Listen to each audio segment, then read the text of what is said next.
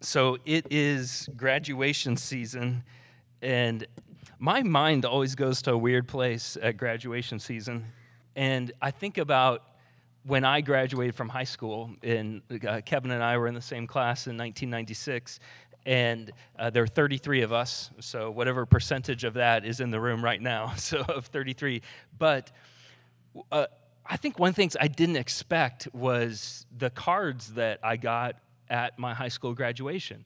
And I know this isn't the case for everybody, but like I was blown away. I mean, I remember, I think I got over like a thousand dollars in like $20 at a time or whatever uh, at my high school graduation. And I mention that because I had the investment strategy with that money. Because I, I was like, you know, I could spend money towards a car or whatever, but I was like, you know what, I'm gonna be really smart here.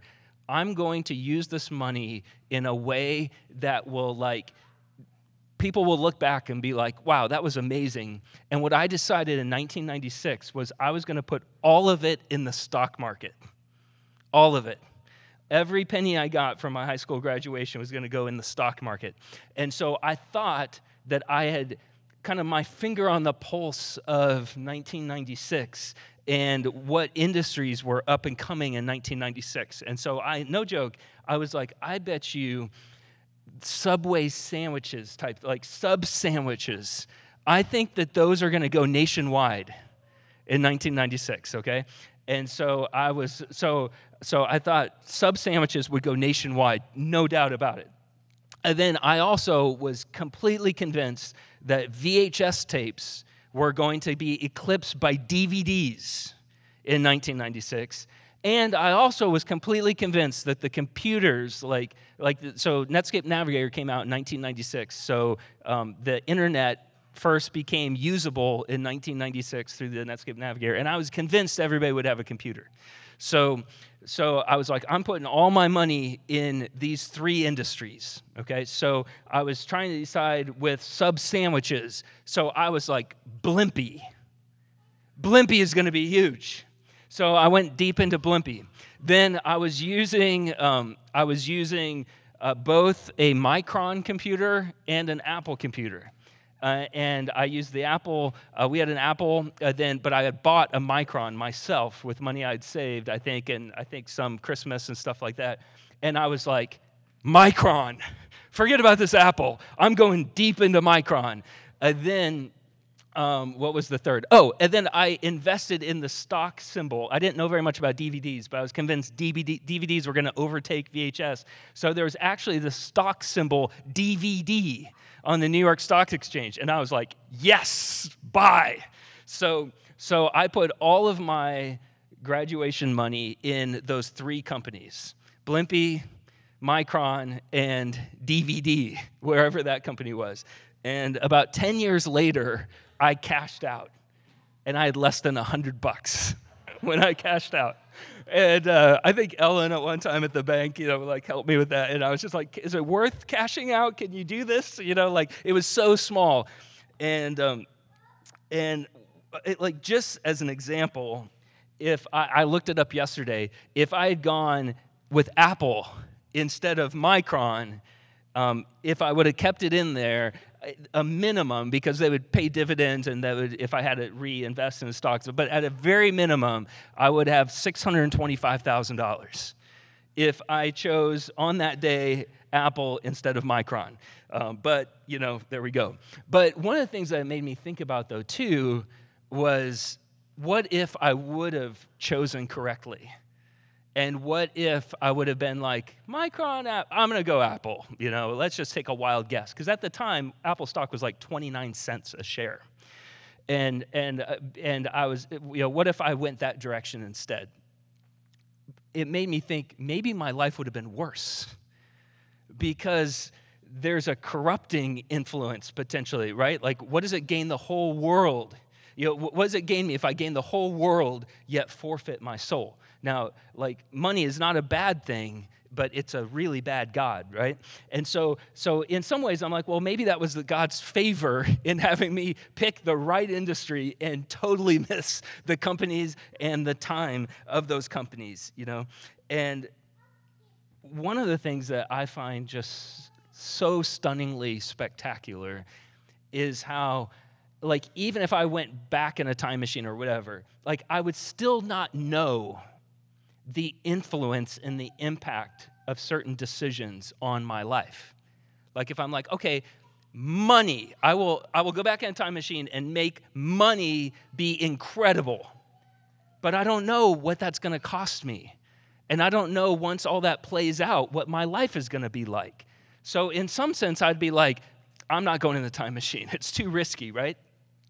What is so spectacular in John chapter 6 and what's so spectacular in the book of John is Jesus says, if this happens, this is what the future will look like for you.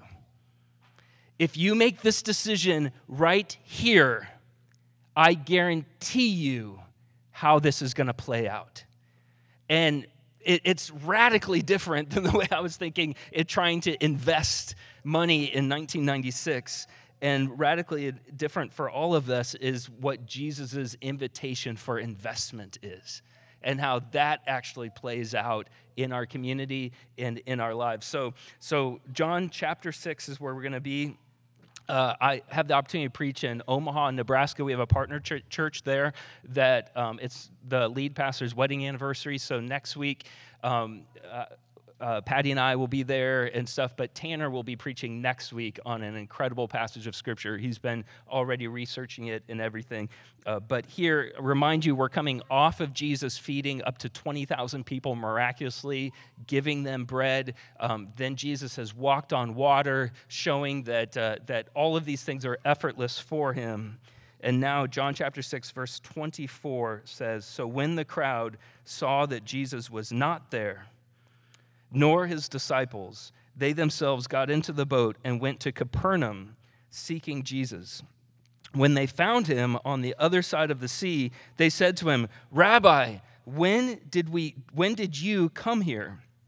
Jesus answered them, Truly, truly, I say to you, you are, truly, truly, I say to you, you are seeking me, not because you saw signs, but because you ate your fill of the loaves.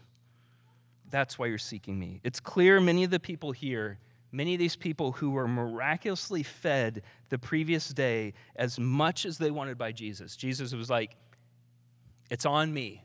Eat as much as you want. And they stuffed themselves. They ate as much as they could. 12 baskets were left. They're hungry again. It's an interesting thing. Like, a lot of times you don't see in the miracles of Jesus the next day and what life is like the next day. And like movies are that way, right? Like you see this like climactic scene and then you don't see what the next day is like and what the next day is like. So here they're hungry again. It's the next day. Mind you, we, we connected Jesus' miracle of feeding them with how when people were taken out of Egypt in the Exodus, they were given bread from heaven every day for 40 years because there, there's no rain there. There's, there's no chance for agriculture. They're in the middle of nowhere. They are going to die unless God directly intervenes. And He intervenes faithfully every single day. And even when they start complaining that they're tired of bread, He also sends them some, some protein as well in, in, in giving giving birds to just show up in mass as well. And so here, maybe they're thinking of that and they're like, hey, that was an amazing lunch yesterday. Let's find Jesus today. Maybe we never have to buy food again. Life is hard in first century Israel. And it's like we might have just hit the jackpot. We found the prophet who gives food every day. And so they find out that Jesus is in Capernaum. They've come looking for him. They ask Jesus how he got there. They ask Jesus a straightforward question There's a lake between where we last saw you and where you are right now. How did you get there? No one saw you. And his answer could be like, well, fancy you asked that question. Uh, you should ask my disciples. I actually can walk on water. Like he, he could easily go that direction. But what's fascinating is that Jesus moves the conversation in a totally different direction. And this is a great truth about Jesus that is true in the first century, and it's true today. It's, it's actually true right now. And th- this is a huge point about Jesus, is that Jesus loves us enough to talk about what needs talked about. So, like when we come up to Jesus and it's like, hey, Jesus, you know, what, uh, what stock should I invest in today? He, he, he could tell you, but there are actually more important things for him to tell you and more eternal things to tell you. So he has no, no hesitation about pivoting the conversation. So Jesus doesn't have to ask them why they came to him. He actually, Jesus knows why they came to him. He even starts by saying, Truly, truly, I know this without asking you. I know your heart. You've come here not because you are seeking me, you came because you had your fill of the loaves. Jesus has another thing that's interesting. Jesus has no problem challenging people. And when Jesus challenges people, he's not pushing them away. He's not like, oh, you came here for the wrong reasons. I'm done with you. Away from me. He doesn't push them away. He isn't being mean. He isn't shaming them. He doesn't shame us. But Jesus is actually inviting them to take a step closer to him by saying, hey, you just came here for the food. He's, he's, he's opened up a vacuum there for them to actually step closer to him. This is what he tells them in verse 27 about investing their lives in what matters. He says, Do not work for the food that perishes, but for the food that endures to eternal life, which the Son of Man will give to you. For on him God the Father has set his seal. Then they said to him, What must we do to be doing the works of God? Jesus answered them, This is the work of God, that you believe in him whom he has sent. This is the work of God, that you believe in him whom he has sent. Jesus takes them straight to the topic of eternal life. He loves them enough to talk about what needs to be talked about. And he's like, they're like, How did you get here? He's like, Let's talk about eternal life. That's what we need to be talking about right now, right here. You might not know the access you have to the person you're talking to. We need to talk about not what's for lunch today, we need to talk about eternal life. Jesus, they want something small from Jesus. Jesus wants to give them something huge. They don't have to work for it. The Son of Man will give it to you. It's a free gift that the Son of Man is going to give to you. They want another free meal. Jesus wants to give them eternal life. And they answer him, What must we do to be doing the works of God? You can tell by the answer that they're just not, it's not clicking. They're just not getting what Jesus is telling them because Jesus is like, I will give you eternal life. They're like, Great, what do we need to do? What works must we do to get this? And then Jesus answered them, This is the work of God, that you believe in him whom he has sent. The greatest work that any of us will ever do is to believe. That's it. Like you even read Paul's letters, he's not like, man, I'm so impressed with all that you guys have been able to overcome. I'm so blown away with your life. He says that, but what blows him away is, I'm blown away by the belief that you guys have in Jesus. Jesus, even, uh, one of the few times that Jesus is blown away by people, it's by, I can't believe the faith that you have in me. Like what's been revealed to you is so much smaller than what's been revealed to other people, and you come home running, and you've given your life to me. And these other people, like their journey is different, but they're hearing way more than you heard, and they have not believed yet. And he says, The work for you to do here is to believe, to believe in him, to believe in the one whom God has sent. Now, realize this the demons believe in Jesus. Satan's not like, oh, I don't believe he exists. I mean, Satan is tempting him in the desert, and is Satan would definitely believe that Jesus exists. He doesn't believe him as his Savior. He hasn't given his life to him. They're wanting a great meal and the greatest work that Jesus can ever invite us into is to believe, to believe me. Their response to Jesus saying this is in verse 30. So they said to him, What sign do you do that we may see and believe you? What work do you perform? Our fathers ate manna in the wilderness. As, as is written, he gave them bread from heaven to eat. Jesus then said to them, Truly, truly, I say to you, it was not Moses who gave you the bread from heaven, but my Father gives you the true bread from heaven. For the bread of God is he who comes down from heaven and gives life to the world. Verse 34 They said to him, Sir, give us this bread always. So they asked Jesus, Would you give us some sign that we might believe? We're wanting to believe. We just need some big sign. Oh, and by the way, Moses actually, the sign that he gave was manna from heaven.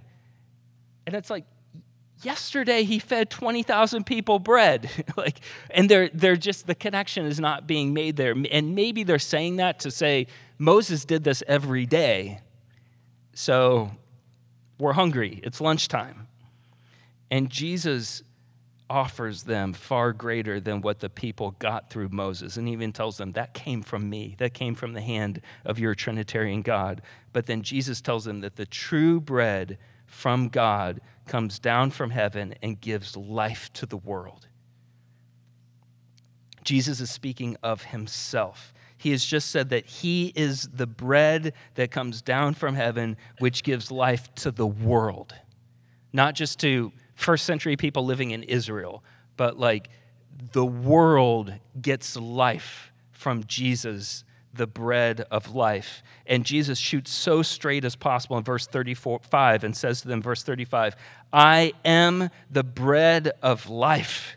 Whoever comes to me shall not hunger. Whoever believes in me shall never thirst. But I said to you that you have not that you have seen me and yet do not believe. All that the Father gives me will come to me, and whoever comes to me I will never cast out. Verse 38 For I have come down from heaven, not to do my own will, but the will of him who sent me. And this is the will of him who sent me, that I should lose nothing of all that he has given me, but raise it up on the last day. For this is the will of my Father, that everyone who looks on the Son and believes in him should have eternal life, and I will raise him up on the last day. Now, think of this in relation to like me investing those stocks in 1996, where I had no idea like what the future would bring. Here he is saying, if you believe in me, not only will you have life, but I will raise you up on the last day, and you will have eternal life by actions taken in 2021 which is crazy. I mean, there's no and there's no one that can make that guarantee, right? Like if someone in 1996 was like, "Hey, here's exactly what you should do," I'll be like, "Hey, you're guessing as much as me. You might have a more educated guess than me, but we're both guessing here." He's not guessing here. And this is a massive point about Jesus that must not be missed is that Jesus is the messenger and the message like mind blowing reality. And what these people were missing is they kept looking at Jesus as a prophet, as a messenger. He, he, they, they're coming to him thinking, like, hey, we want bread. And he's like, I, I want to give you myself. And they're like, oh, you have bread? Yes, I'm going to give you eternal life. I am the bread of life. Oh, yeah, that's what we want. And they're like around Jesus, but they're not seeing him as he is both the messenger he is God's messenger and he's God's message. And belief is the hinge for all of life. Am I looking to him? And the Jews' response is to grumble. Oh. Like that's what I think. Like they're they're grumbling because of what Jesus is saying to them. Look at this, verse 41. This is how it plays out. The Jews grumbled about him because he said, I am the bread that came down from heaven. They said, Is this not Jesus, the son of Joseph, whose father and mother we know? How does he now say, I've come down from heaven? They're like, We would tolerate him as a messenger, but it sounds like he's saying he's the message. This is what this has all been about. This is centered on Him. Jesus answered them, Don't grumble among yourselves. No one can come to me unless the Father who sent me draws him.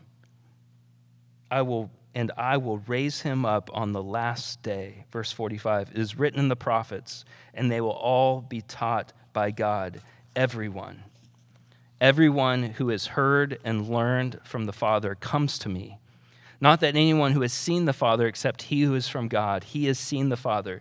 Truly, truly, he's bringing it back to like, I am telling you the truth. I say to you, whoever believes has eternal life. I am the bread of life. Your fathers ate the manna in the wilderness and they died. They were well fed and they died. This is the bread that I'm offering you that comes down from heaven so that one may eat of it and not die. I am the living bread that came down from heaven. If anyone eats of this bread, he will live forever. And the bread that I will give for the life of the world is my flesh.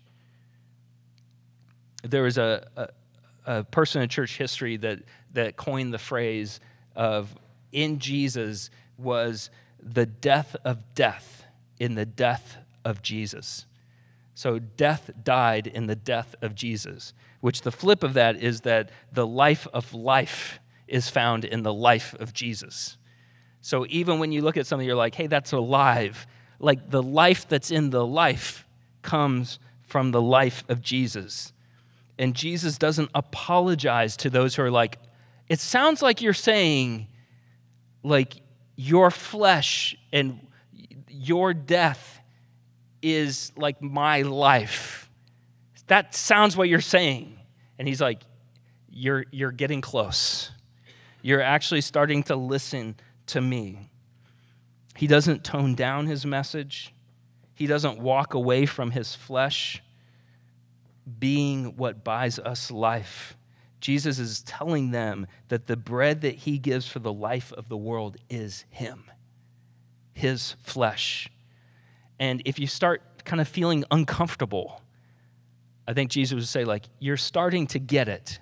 You're tracking with me, and let me make you feel more uncomfortable. I'm going to actually take you to make sure you really understand that, like, it's me that is paying for you. I'm going to take you to a deeper level of uncomfortableness. Verse 52 The Jews then disputed among themselves, saying, How can this man give us his flesh to eat? And the inclination might be like, oh, you've totally misunderstood him. That's not what he's talking about. Jesus said to them, Truly, truly, I say to you, unless you eat the flesh of the Son of Man and drink his blood, you will have no life in you. Like, he is letting them know, like, hey, it's not coming around me that gives you life. It's not walking into a room that I'm in and I give you something. What I'm giving you is me. And you might be like, well, if we eat your flesh and drink your blood, you'll die. Oh, wait a second. That is what you're saying. Is that that when you are dying so that we are living. And you are what this is all about. You are not just the messenger, you are the message. And as we look to how we would actually have eternal life, he's saying, Truly, truly, I say to you, unless you eat the flesh of the Son of Man and drink his blood, you have no life in you. Whoever feeds on my flesh, drinks my blood, has eternal life, and I will raise him up on the last day. For my flesh is true food, my blood is true drink. Whoever feeds on my flesh and drinks my blood abides in me, and I in him as the living Father sent me, and I live because of the Father. So whoever feeds on me, he also will live because of me. This is the bread that came down from heaven, not like the bread the fathers ate and died. Whoever feeds on this bread will live forever. Jesus said these things in the synagogue as he taught at Capernaum.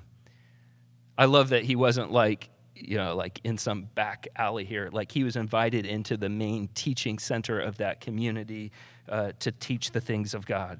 And there's so much in these verses. people struggling how to think of their life with Jesus, and Jesus made it clear for them. The best way to think of our life in Jesus is to think of us actually eating Jesus. Like if, if you want imagery of like what it looks like to be alive in Jesus, like it is that intimate and requiring that much of his life. And if you don't do that, you have no life in you. And when you feel like you don't have life and you feel like, man, I just I just feel blah. It's like, well, are you feasting on Jesus? Or are we around the things of Jesus but not actually him? Feasting on him and we're starting to think correctly if we're like, wow, this is this is an intense reality here. Not just being in his presence.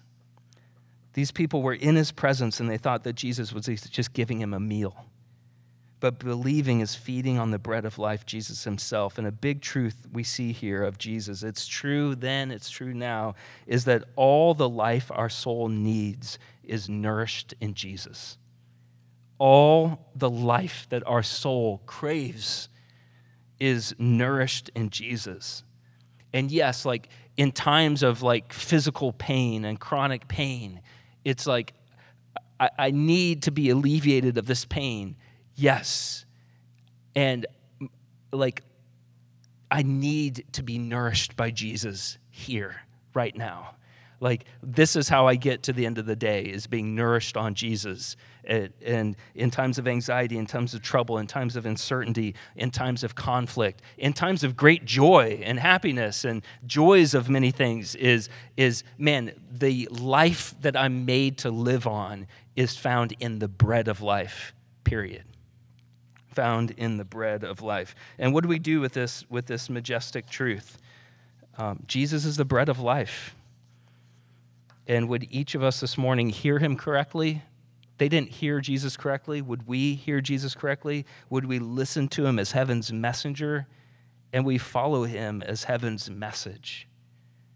He came to give the most important message that anyone can ever hear, and he is the message.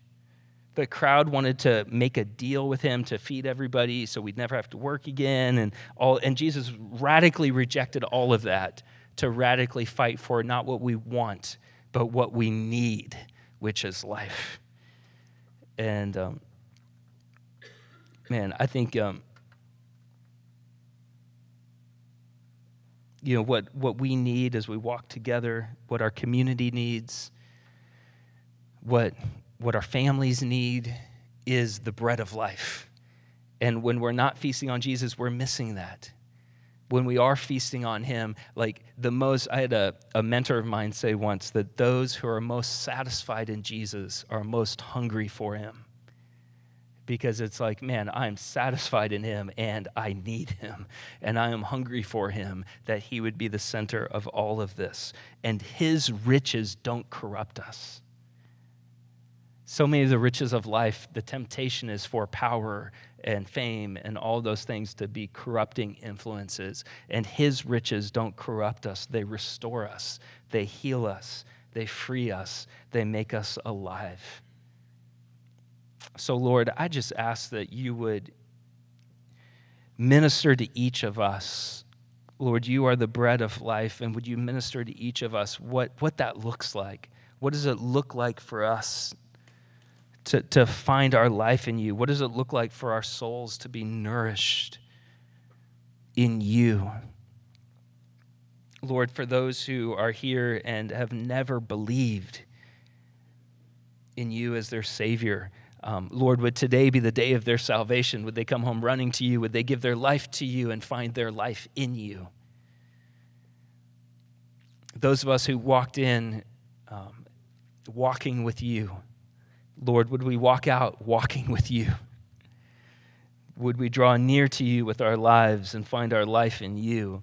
Would, would uh, this be, would you form a sisterhood in our church of those finding their life in you? Would you form a band of brothers of those finding their life in you? And would that lead our community to find their life in you? Lord, have your way in us, have your way through us, Jesus. For your glory, we pray these things. Amen. Amen. So, very appropriate that we have communion today. Um, very appropriately that we feast on him. There are warnings in scripture about being a believer in Jesus and not rushing to the table. So there are times when the Lord will, will open your eyes to something, like there might be some major conflict in your life that it's like, you know what? I feel like I need to see this conflict healed before I come to the table. I'd encourage you use this time instead of coming to the table to pray about that and say, man, I, I, hope to come to the table next week. Um, and I would love to talk with you about that too. If you feel like there are things that should keep you from the table, uh, please let's talk about that. Um, if you are not a follower of Jesus, instead of coming to the table, I'd encourage you to come to Jesus, believe in Him, then come to the table. Um, but the way that we'll do it, it's a cup within a cup. And so the bread is underneath, it's wine and juice. Obey your conscience there.